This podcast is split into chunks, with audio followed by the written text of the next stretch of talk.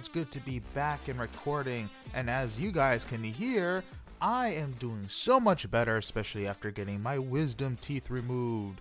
Yippee! Anyway, let's go ahead and get started because we've had an interesting week when it comes to nerd media, and we're to get started with comics. Specifically, going back and finishing up the Deadpool series. And we're going to get started with that with Deadpool issue number three. Now, if you guys remember, Deadpool was basically trying to kill Doc Ock. He got injured, especially with the symbiote in him, and he went to Dr. Valentine. So he wakes up at Dr. Valentine's apartment. He's trying to figure out what happened and is surprised to be fed eggs and bacon shaped like him. Dr. Valentine explains that she cannot take out the symbiote safely, but has created an anesthesia that can calm it down, making sure it doesn't go crazy and kill Deadpool from the inside out. Basically, very interesting fact considering that Deadpool can usually heal, so for the symbiote able to kill him like that, that's actually pretty interesting. Anyway, they begin to talk, and she actually begins to flirt with Deadpool, even calling him cute, which catches him off guard and just. It's very funny. And he starts fangirling over her because, of course, he does. It's Deadpool. They agree to take it out to a test run and see how well the symbiote reacts with the anesthesia in an outside environment surrounded by people. Meanwhile, Lady Deathstrike, who was Deadpool's partner in trying to kill Doc Ock to join this elite group, has another opportunity to join it. After her brother, Lord Deathstrike, who I didn't even know existed, I don't even know if he's an actual character, they just made him up, uh, basically talked and gave her a new bounty to kill not only Dr. Octopus, but Deadpool as well. Meanwhile, Doc Ock is sitting in a restaurant with Harrower. Uh, they eventually uh, seem to come to an understanding that they're going to help each other out to take out Deadpool and get out the uh, get the symbiote back. And while they're talking, apparently some patrons decide to mess with them, not realizing who they are, and it results into a hilarious, basically a bar fight. No idea why anyone would try to get to a bar fight with Dr. Octopus, but again, people are dumb. Meanwhile, Deadpool and Valentine spend some time at the zoo with the symbiote, where it uh, ends up eating a flamingo on its own, which I kind of find funny. They continue to talk and flirt to where the symbiote tells them to kiss. Harrower and Doc Ock are also at the zoo, where she mutates giraffes and other animals. Lady Deathstrike is there too and runs into a mutated spider. Meanwhile, Deadpool and Valentine are about to kiss and they are interrupted by the mutated Hydra giraffes that the Harrower just mutated, and I'm sorry if I'm butchering that name. The symbiote seems to work with Deadpool as he yells for the Harrower to show herself. And the comic ends with both Harrower and Doc Ock coming at Deadpool. And I would say that's it for that issue, but well, it is, but we're going to go ahead and get started with the next issue, with issue number four, where we start off with Deadpool attacking the monsters that the Harrower has mutated. Harrower basically tries to control the symbiote, but because of the anesthesia, it's not working, and the symbiote is helping Deadpool. Okay, from this moment on, I'm just gonna replace Harrower with H. It's gonna make things so much easier.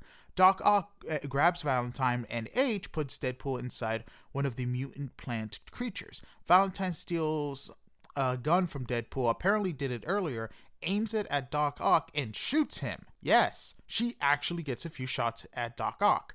Deadpool uses his symbiote and gets out, catches Valentine, noting that her taking his gun was hot. She tells Deadpool to hold still and pops a few rounds into Deathstrike. Deadpool gets up, and before he can do anything, Doc Ock attacks him, but Valentine pushes him away, and ends up destroying one of her arms, which seems to be robotic. Meanwhile, Deadpool doesn't realize that one of the plant creatures has taken the anesthesia backpack away from him, allowing the symbiote to basically overwhelm Deadpool. And when it does, it's absolutely insane.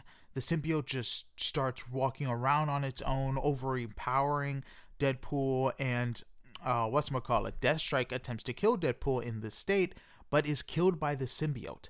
The symbiote is uh, basically running back to its mother, which is H, and she basically puts him into a plant. My guess it's a cocoon, especially with what happens next. All three of them escape Doc Ock, H, and Deadpool. Meanwhile, Valentine gets up and injects Lady Deathstrike with a medicine that heals her and jumpstarts her healing factor, but blackmails her into helping save Deadpool because the medicine she gave her can also act as a poison. Meanwhile, Doc Ock states that his business is done, but H wants to know what's the point since he didn't get revenge on Deathpool or Deathstrike since Deadpool is alive. But before they can say anything else, a bright glow is coming from the flower, and Cletus Kasady emerges reborn, and the issue ends. I gotta say, I did not expect Cletus to come back because you know what? Out of all the resurrection stuff, resurrecting in a Deadpool comic was, you know what? I don't want to say unexpected because Deadpool and Carnage do have a history together. They don't hate, well, maybe they hate each, yeah, they probably hate each other. But anyway, just showing up in a Deadpool comic reborn out of all things, yeah, Spider Man's not to have a fun day. Heck, Dylan Brock is not to have a fun day because with Venom being the father of Carnage, that kind of makes them all related. God, that family reunion is to be something nuts. Anyway, that's it for Deadpool issue number four. I wonder if in issue number five, Spider Man's going to make an appearance. If not, well, we'll see what happens with Cletus Kasady, especially with him being Carnage again. I wonder if he still has the power ups he got from the book. Heck, I wouldn't be surprised if with this new symbiote and new stuff being resurrected, he might get another power up, which he does not deserve because he's already too overpowered. I mean, at this point, what? Fire doesn't really affect him anymore. Wouldn't be surprised if Sonics didn't really affect him as much. Shoot. I mean, I don't can't even see a reason to take him down. I mean, the last time Cletus died was when Sentry basically put him up into space and ripped him in half. They could probably do that again, I think. Maybe. I don't know. Anyway, that's it for Marvel. We're going to be moving on to DC with Batman vs. Robin issue number 5. So, the comic starts off with a demon possessing Batman and has Damian in his clutches. Damian uses the Batcave sound system to render him stunned because apparently having it at a high enough frequency can stun anybody, even a supernatural being. Uh, he gets on his bike and runs off, and he gets contacted by his mother Talia, informing that Batman has been possessed, which he says he knows but she informs him that the possession is the only thing keeping Batman alive after his big battle by using the Fate helmet that was already taxed on with all these different people's magical powers. Monkey Prince shows up on Damian's bike and, like the Chinese legend, makes clones from his hair to distract the possessed Batman. While hiding, Prince informs Damian that he will be able to use his mentor's Pigsy's spell to exorcise the demon into a container, but tells him that there is nothing they can do about his father and he will die. Damian comes up with a plan and gets the Bat family involved. They summon Batman on top of the GCPD uh, headquarters with the Bat signal and attack him, weakening him physically by overpowering him and overwhelming him. While they do get the upper hand on him, it's very weird because in a previous issue, Batman, still possessed, took out not only Swamp Thing, but Supergirl and many other people, and the Bat family is able to overpower him. gotta love writing consistencies. Anyway, uh, while this is happening, Damian is trying to buy time for the Monkey Prince to show up with Pigsy, but the prince shows up himself and tells that they need more time. He uses his hair to clone Damian as they all attack Batman, he gets the upper hand but feels Batman's magical power returning. Pigsy returns with his friends and they exorcise Batman. Batman lays dead. Damian tells him to transfer his life force into Batman, but is told that it wouldn't be enough considering that the possession left him more than an empty shell, and it would take a lot more to heal him. Damian uses Oracle to broadcast a message to Gotham having them send a little of their life force to Batman, and it works. It revives him, everything goes back to normal, and as you can see, I had a lot of fun reading this comic. Uh, this series was very underwhelming. Um, I mean, I expected a lot more from this, especially since this was supposed to be the dawn of the DC. I don't really think it accomplished much, and I'm actually looking forward to a couple new stories, especially this new Jon Kent series we're going back to the world of injustice, as I previously stated. But we they issued a preview for this comic, which was really good. Basically, Ultraman has been killing Superman from other universes and apparently is going for Jon Kent. Whether or not Ultraman has been powered up by an unknown being or just got a power up is very interesting because in the comics before, Ultraman was always on par with Superman. So for him being this overpowered, I honestly can't wait to see what happens next. And we're going back to the world of injustice and Tom Taylor's writing the book. I mean, you can't lose with that combination. Anyway, um yeah. So that's it for comics. We're going to be moving on to TV shows. Left Behind. Yeah, that was a very great episode. And honestly, it very much struck the same chords as the video game. Because as you guys who play the video game realize, this was a DLC. Because in the original game, we didn't really get to know about Riley, how the first bite happened. We got tidbits. And to see it happen before our eyes in the DLC game was just as hard hitting as it was in the show, especially with Riley growing up in the QZ and with Ellie being there too, and how they basically went on two separate roads until that fateful night. And I gotta say, the mall parts, the Mortal Kombat was kind of new. I wasn't in the original game, but it was fun. Uh, doing the different activities, seeing these girls go through what life was like before in the mall was fantastic. The dynamic between the two actresses was phenomenal. Honestly, their chemistry was really great. You can feel them having fun. And honestly, if you didn't know it was a post apocalyptic show, it honestly would have worked great for a sitcom or something. But like I said, just going through the motions, the one thing I did hope they included, but they didn't, was the whole um, water gun scene or was it water balloon? Anyway, one thing I loved was how they recreated the picture scene in the in the game. That was really fun. And of course, the most tragic thing of all was the bite. And just seeing Ellie's reaction afterwards getting bit, destroying everything. And you just had Riley there already knowing what loss was like, just accepting it. And of course, they didn't really say it in the in the show, but in the game, they promised to be infected forever, to be together. And as you guys know, Riley got infected, but Ellie did not, which proves to show her immunity. But again, it was a great, a great episode. I enjoyed it. I know a lot of people didn't, called it filler, but again, it was telling the backstory. One thing I loved was the fact that she was remembering this while Joel, in pain after being stabbed, told her to run. Like I said, really great. I can't wait to see what happens next. And we're going to be going into the last two episodes, with one of them airing tonight, since la- next week is the last episode of the season, and I know people are not prepared for it. Today's episode is going to be so much fun. I already know what's going to happen. Ooh, I hope y'all ready for some uh, Wolverine style brutality. anyway, uh, moving on, Ted Lasso is back for season three, and a trailer has dropped.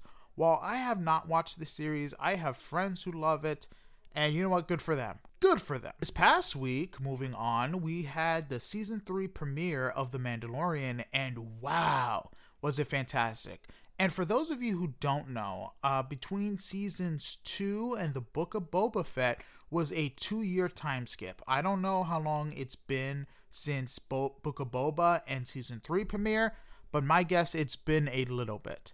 But anyway, in the beginning, I honestly thought that it was a prequel, uh, like a flashback scene. But honestly, with Mando showing up to uh, basically talk to the head Mandalorian of his clan to tell her about going back to Mandalore and bathing in the waters was fantastic, especially how he appeared when a creature was almost killing his clan and he just destroyed it. Fantastic. And it's funny because when he goes back to get some friends, he goes back to Nevarro, where it changed from a town full of bounty hunters and crooks to a more respectable and, most importantly, an independent planet. Mando's looking for help on his journey to Mandalore and talks to Carl Weathers' character, Greef. And he wants to make Mando a marshal, but Mando says he's needed to complete his mission. he tells Greef that he wants IG 11 back. And for those of you who do not recognize that, IG 11 was the droid who sacrificed himself in the season one finale. Really great character, and he says he's the only droid he trusts, which is true because remember, he took off his helmet for that droid. And it wasn't against his creed because the droid was not living. While talking, they run into some pirates, which they kill most of them after they were trying to start trouble by going into a school that they had previously thought was a bar. And it, it was previously. Uh, so after talking and killing some pirates, they go to the statue dedicated to IG 11, take the parts that were originally his, and Mando successfully revives him, but he goes back to factory settings and his original programming, which was to kill Grogu, if you guys remember episode 1. Uh, they end up killing him once again and take him to some, and I think I'm butchering these creatures' names, Anzellan. Uh, if you guys remember, uh, the Anzellan was the small creature from introduced first in, oh, it wasn't The Force Awakens, it wasn't The Last Jedi. What was the third Star Wars film? Ah, it's on the tip of my tongue. It's on the tip of my tongue. The Rise of Skywalker, that's where it was. I apologize. I only watch each of those movies once for good reasons. Anyway, um, great characters. I love these little creatures, and I love how tech savvy they are. Heck, one of my favorite moments in this was when Grogu picks one up, and it was just hilarious. Anyway, uh, they say that they're able to repair IG 11, but they need a new memory unit for him and since they don't make droids like him anymore, it's going to be very hard to find it. Mando says he knows uh he he'll basically bring it to them and if he does, if they can fix him, they said yes. And my guess is he's going to be heading to Tatooine to see uh Peli Motto, the mechanic. He is ambushed by pirates while heading out of Nevarro and basically destroys most of the ships until he runs into Gorian Shard, the king pirate. He escapes from Shard's main ship, and I assume from this, Shard is going to play some type of mini antagonist, so I'm curious to see where that goes. He goes to see Bo Katan to see about her help, but she is sulking in her castle because she does not have the dark saber, which means she is not the ruler of Mandalore, and apparently her friends have abandoned her to become mercenaries. She tells Mando that it's useless to go back and the planet has been vaporized. He leaves her sulking, and the episode ends. And I gotta say, I thought this episode was fantastic. It already starts to implement some storylines we're gonna see happening, and I can't wait to see how all these plot lines come together. One thing I love is the fact that we apparently can't get Pedro Pascal off our TVs because while The Mandalorian is starting and The Last of Us is ending, still same actor and still a great story continuing. Honestly, one of the biggest things I also want to see is the fact who's going to be playing the main antagonist. I still would say it's Bo Katan, but honestly, I could be wrong. It could be Moff Gideon escaping from jail. Who knows? Anyway, uh, moving on to a same Star Wars universe but different timeline, The Bad Batch. And the recent episode of The Bad Batch was phenomenal. And it starts off as like a horror movie akin to Alien, where a hidden creature that we do not see eats a clone commando. We cut to a planet where the Empire has a scientist holding Nala Se, and if you don't know who that is, she's actually one of the main Kaminoan scientists behind the cloning of the clones, trying to get her help with the Empire's cloning projects. She refuses. It cuts back to the gang still being mad at Cid for abandoning them on the planet and not sending for help. Now, I don't know why Cid is acting like this, considering that Tech literally risked his life to get her out of debt.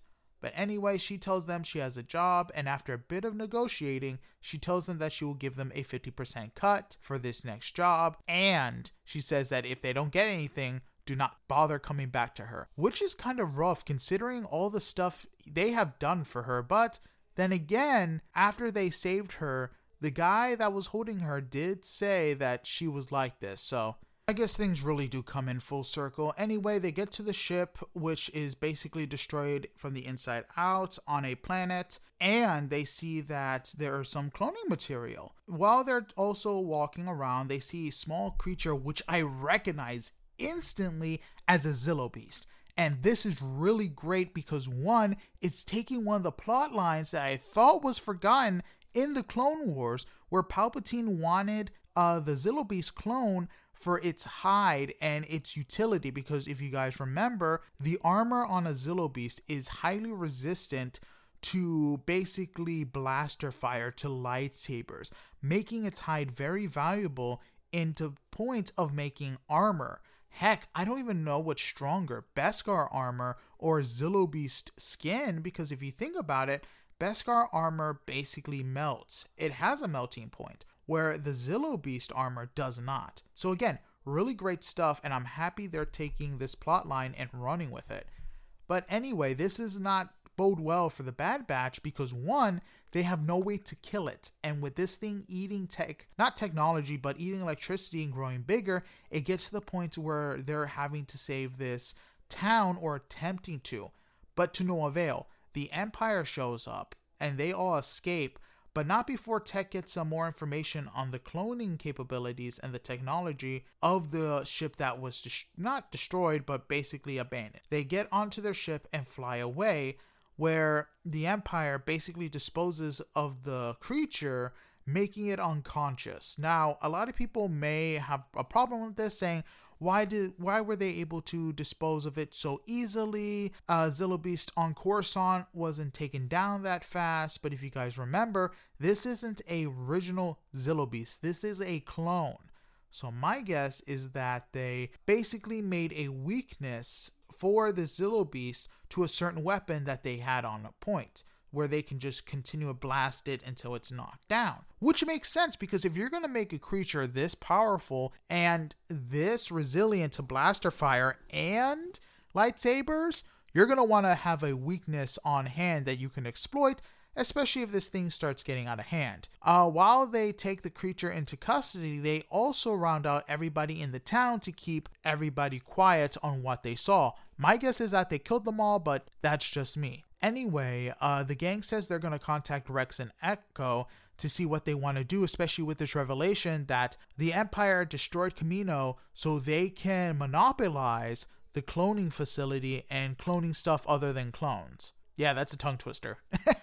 Anyway, uh, while they're doing this, the scene switches back to the scientist, and uh, he brings Lama Su, the senator of Kamino, and attempts to help him convince Nala Su to basically, not Nala Su, Nala Se, to uh, join them. Uh, Lama Su says that she has a fondness for a clone called Omega, and to get Nala Se to do whatever they want, they need to capture Omega. Now, the episode ends with them planning, but honestly, this was a great episode. It finally gets stuff started after a few episodes of touch and go, and I wonder if they're ever gonna do a plotline where the Zillo Beast project fails because if you guys remember, it never really goes anywhere or it's never brought up. So something happens to where they abandon this project altogether and Palpatine sees this as a failure. Super excited to see where it goes. I'm very happy to see Star Wars picking this plotline up.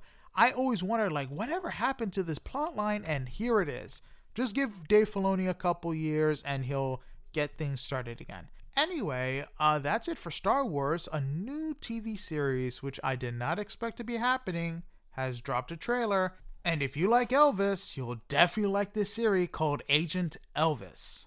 Or Agent, is it Agent Elvis or even Agent Presley? Let me look this up. And it's Agent Elvis. And like the title suggests, Elvis is going to be a secret agent for the government. And it looks like it's going to be crazy similar to Archer, which isn't a bad thing. And the animation seems smoother. And Elvis is going to be played by Matthew McConaughey, which I'm excited about because honestly, I really like Matthew McConaughey, and him playing Elvis as a secret agent already looks like it's going to be some fun. Now, as I stated, this looks like it's going the Archer route, so it's going to be for adults, so don't let your kids watch any of this. It also stars uh, Don Cheadle and Johnny Knoxville, and it already looks crazy from the trailer. I know they're going to implement some of his music, so honestly, I'll give it a shot. Maybe it'll be good, maybe it'll be bad, but can't say it's not interesting. Anyway, that's it for TV shows. We're going to be moving on to movies.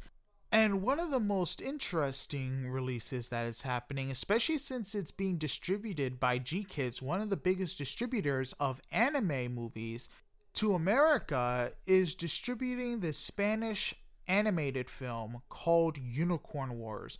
And while it may sound like a kid movie, ooh, it's far from it. I really hope somebody doesn't look at this title and think, you know what? This is a great movie to show little Jimmy. Because trust me, little Jimmy's gonna be scarred. This is an anti war film talking about drugs. It looks from the trailer like it's going to be glory, and it's going to be very meta. It is releasing March 10th, and just wow, it you guys got to see this trailer. It is very trippy, very very trippy. Kind of looks like a Vietnam film, but rev- uh, reverse America versus Vietnam with unicorns and teddy bears. Just wow. Uh, like I said, I would definitely recommend looking up this trailer. I cannot describe it because it won't be doing any justice at all. So it's just trippy. Something you'd probably watch high or on LSD. Yeah, pretty much.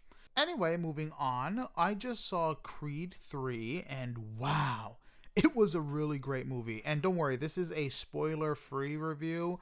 So don't worry if you haven't seen the movie, but in my opinion, I think this was actually the best of all three films. The story was really great, the acting from both Jordan and Majors was brilliant, and everyone brought their A game. I mean, Jesus, this was a fantastic movie. The playlist for the movie was really great. I really liked how it was moving. You had some surprise cameos in the movie uh, from characters I wasn't expecting to come back. And honestly, as much as I did miss seeing Rocky in this film, I liked how they took uh, this movie into a different direction with its own style, yet paying homage to Rocky as well. So, really great film. Would definitely recommend it 10 out of 10. Yes, I said it 10 out of 10. Anyway, moving on, a new live action remake and their second attempt, yes, I said second attempt, from the 2003 film is Peter Pan and Wendy. The trailer has attempted to tell a new story of the classic tale. It looks like it's going to be fun. The cast seems interesting, the plot seems slightly different, yet this going the same exact uh, way. And I mean, if I don't sound too excited, I mean, I'm already, I've said this before, I'm tired of the live action remakes. Just do your own thing, make your own movie, come up with something new. We're already tired, and especially since this is the second live action.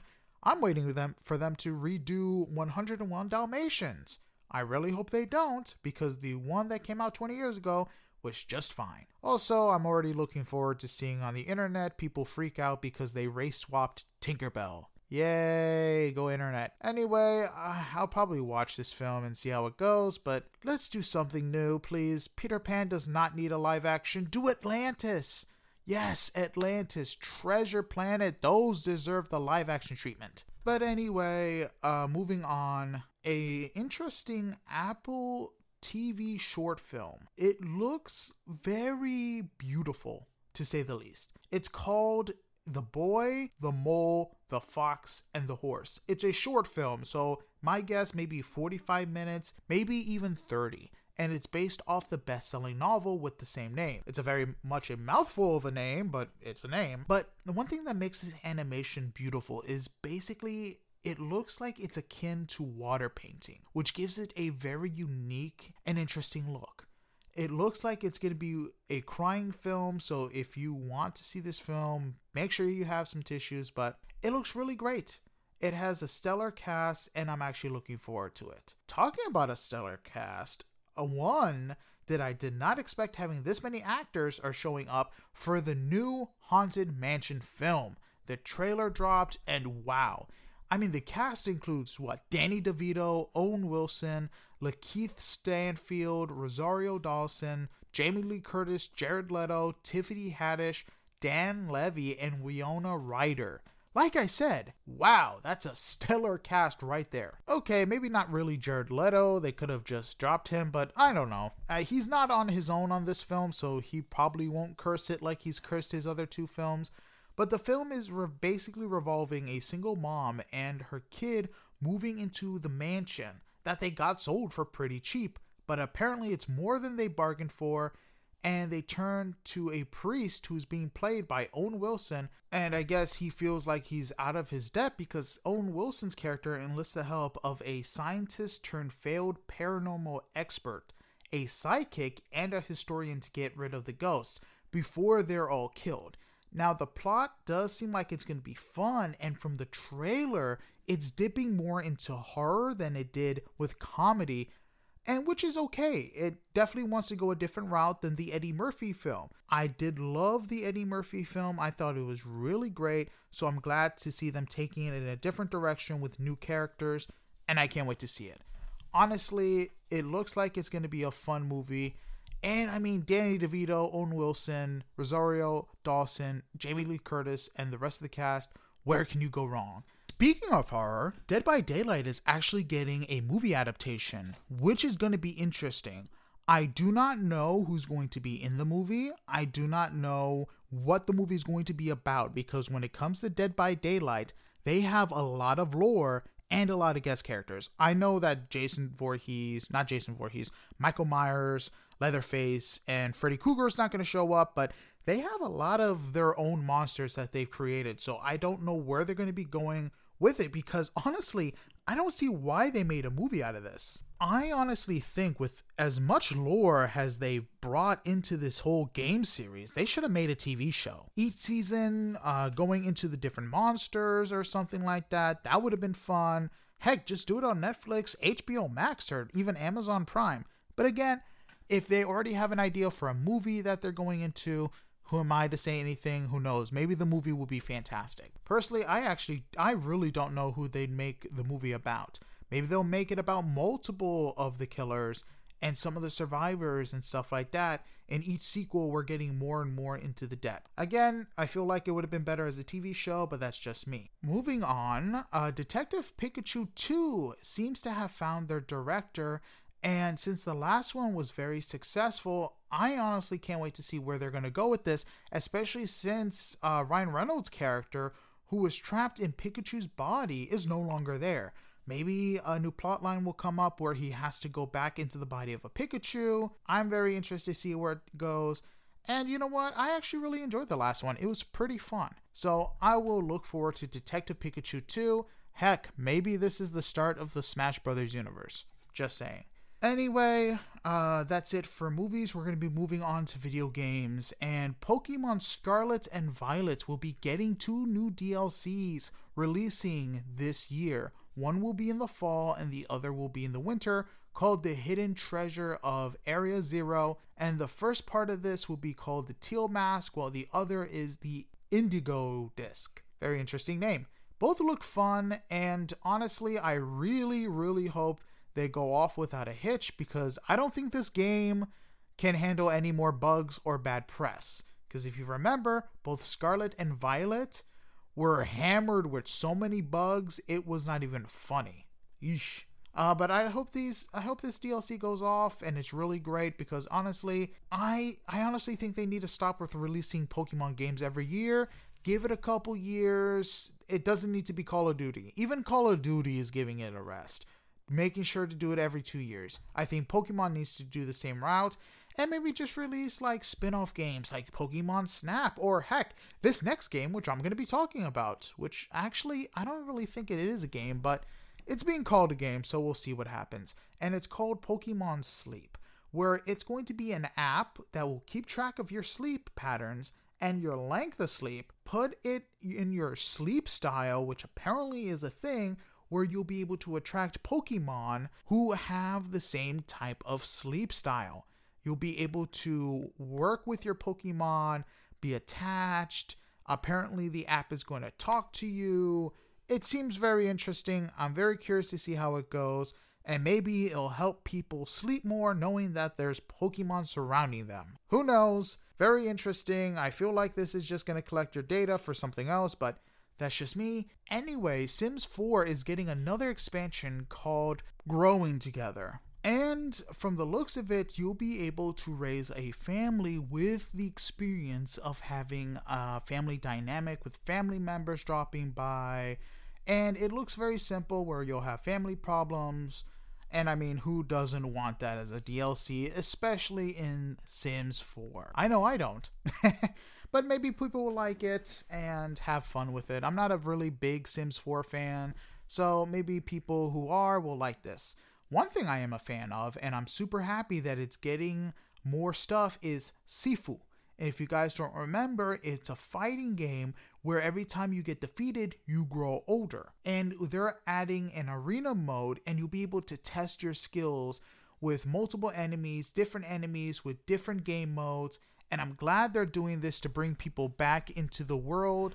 Heck, I wouldn't be surprised if they made a sequel or something because this game was just very unique. It was really great, and I don't think people talk about this game which is a shame. Anyway, talking about being back, Sackboy is back. If you don't remember who Sackboy is, you've never played Little Planet, and Little Big Planet, excuse me, and it shows and he's back for a mobile game. Yeah, I know. Mobile games are super fun, but the game is called Ultimate Sackboy. I don't know if this is going to be good or not, or just a cash grab like most mobile games, but I, I hope it's good. I really do, because honestly, I really want a new Little Big Planet, and I think this is the closest we're ever going to get.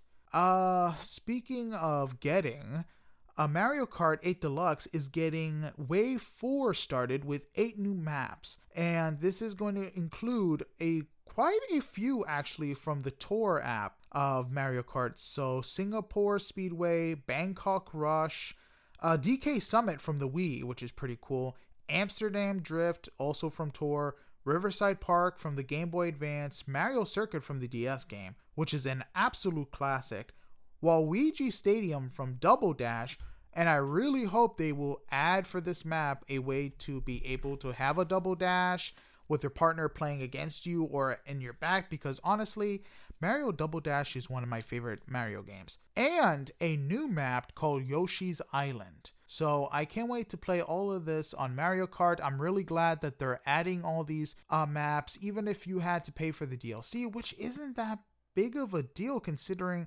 what each wave and there's like four to five no i think there's actually going to be seven waves of eight maps each which is a steal especially if you want to test your might against classic and new maps altogether. Uh speaking of mario mario and Rabbids sparks of hope is getting a dlc called tower of doom with a new combat mode with new ever facing challenges that end you get to face different enemies and the higher you go on this tower, the tougher the enemies are. And I'm super excited that this is getting DLC. Maybe it will boost the sales because if I remember correctly, this game fell way below expectations for Ubisoft. So maybe they're trying to bring people back and new players in. I hope it works because honestly, this game isn't bad, and I really hope they make a sequel. And I still find it funny how this game won in the strategy category in the Game Awards over Total War 3. I know a bunch of my friends were mad at that and I found it hilarious. Anyway, Metroid Fusion is going to be available for the Nintendo Switch Online Plus expansion pack as they're advancing from, of course, the N64 era to a Game Boy Advance library. And for Metro fans everywhere, uh, I know you're going to be happy, especially since this is going to be a nostalgia trip and I love how much love Metroid is getting. And heck, that's not even the end. Metroid Prime is getting remastered and is now available for the Switch. So again, Metroid fans are having the time of their lives getting old games remastered or being able to play old games on their Switch. Their fan base is definitely going to be fed for a while and since they're still expecting the release of a new Metroid game, heck, they're good. Good for you guys. Anyway, uh, moving on, we're going to be talking about Destiny 2 Lightfall campaign. And I will say this as a piece of advice if you're having trouble with any of the campaign, especially if you're playing on Legendary, by God, if you're playing this on Legendary, you're going to need some help. I mean, the only way you can solo this is if you got skills, you got a bunch of exotics, mods from the previous campaigns, and you have everything niched down, you're still going to have some struggle. But if you do need help, the Destiny 2 app is a great way to find it because you're going to be able to join a fire team. And if you're doing a uh, basically a legendary run, they will put in the title, "Hey, I'm doing this campaign mission on legendary. Please join." And you'll be able to be helped by like-minded individuals that want to complete this campaign fast. I did it yesterday. It was super fun. Uh, we lost one person, but we were able to come in with the clutch. So, again, if you are getting tired of not being able to solo this, definitely join a fire team on the Destiny 2 app. This isn't me advertising for Destiny 2 app, this is just me letting you know there's an easier way. Trust me, especially if you're going to be doing headlong, you're going to need some help. And heck, the last mission of the campaign, fighting Calus, if you're able to do that solo, my you have my utmost respect, pretty much. Uh, one thing I will say is the newest gun that they've had for the annual pass seems kind of like a cheat. I mean, it's not pay to win, like you can do the campaign without this gun, but it makes things so much easier having it. And it kind of sucks that it's kind of stuck behind a paywall, but that's just me. Tell me what you guys think. But that's it for video games. Moving on to nerd theories. And I think we're going to be getting Injustice 3. I believe since the comics are moving forward with this side story for the Injustice universe, I think this is the stepping stones to creating part 3. Because honestly, I have no idea where the story will go. And with Tom Taylor basically creating the universe with his prequel comics for Injustice and making Injustice 2, I think Jon Kent going back to the world of Injustice will give NetherRealm an opportunity to build upon that for Injustice 3. I'm excited for it because Injustice series has been one of my favorites. The storylines have been incredible, and I think with them taking note from Tom Taylor's work and building upon that is going to be a fantastic idea. And I'm here for it. Anyway, that's just my opinion and just my theory on where they're going to be at with Injustice 3. Anyway, uh, that's it for my nerd theories. Moving on to current events. The new iPhone 15s are going to be having, and I say this with a smile on my face, USB C chargers because I do have a lot of those, and it's going to be great that I don't have to buy a lightning cable anymore. Now, if you're very confused on why they're changing their chargers from lightning cable to USB C, it's because of a court decision that happened in the European Union to lessen waste, to have all phones, cell phones, use one type of charger. And since most of the newest phones, whether it be Samsung, Google, or whatever, was already on USB C, Apple was, yeah, Apple was not winning that at all. I don't think they would have agreed to have everybody switch to Lightning cable when Apple was the only person left out. So now all the new iPhones are going to be using USB Cs. So if you have them, fantastic, you're good to go. If you have an old iPhone and are going to be trying to look for lightning cables, yeah, this is probably going to be Apple's way to get you to upgrade because they're probably going to stop production of those. And yeah, you know how Apple is. They're going to be coming up with their own versions, which is going to be faster or just as expensive, or even more so. Because once they slap that half eaten Apple on there, you already know it's going to be like $50. Anyway, uh, this the new iPhones, besides having uh, one type of charger, is also going to have the newest A17 chip and a new periscope camera. For those of you who don't know what a periscope camera is, on an iPhone, it's going to be allowing you to zoom in at 10x. So it's going to be clear and not blurry. Now, the new Samsung 20 Ultra has this feature and it looks good, so it only makes sense for iPhone to have it too.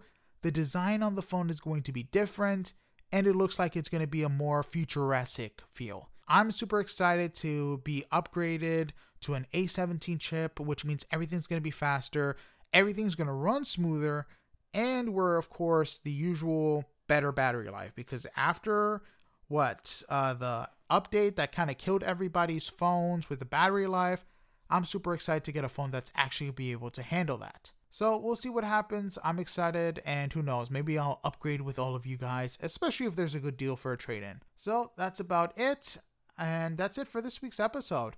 Thank you guys for joining me. I know I said that last week that may or may not be able to come in, but I'm super happy that my procedure went well and I'm able to talk normally. Eh, okay, maybe less normally than usual, but still normal. Anyway, uh, for those of you who want to know, sadly, when you get your wisdom teeth removed, you can't really eat any solids. Mostly soft foods, so like eggs is fine, uh, bread is fine as long as it's not toasted too well, but it kind of sucks, but it is what it is. Hopefully, by this Wednesday, I'll be able to eat solids because I am really having a hankering for some pizza. Anyway, that's it for this week's episode. I hope you guys have a good one.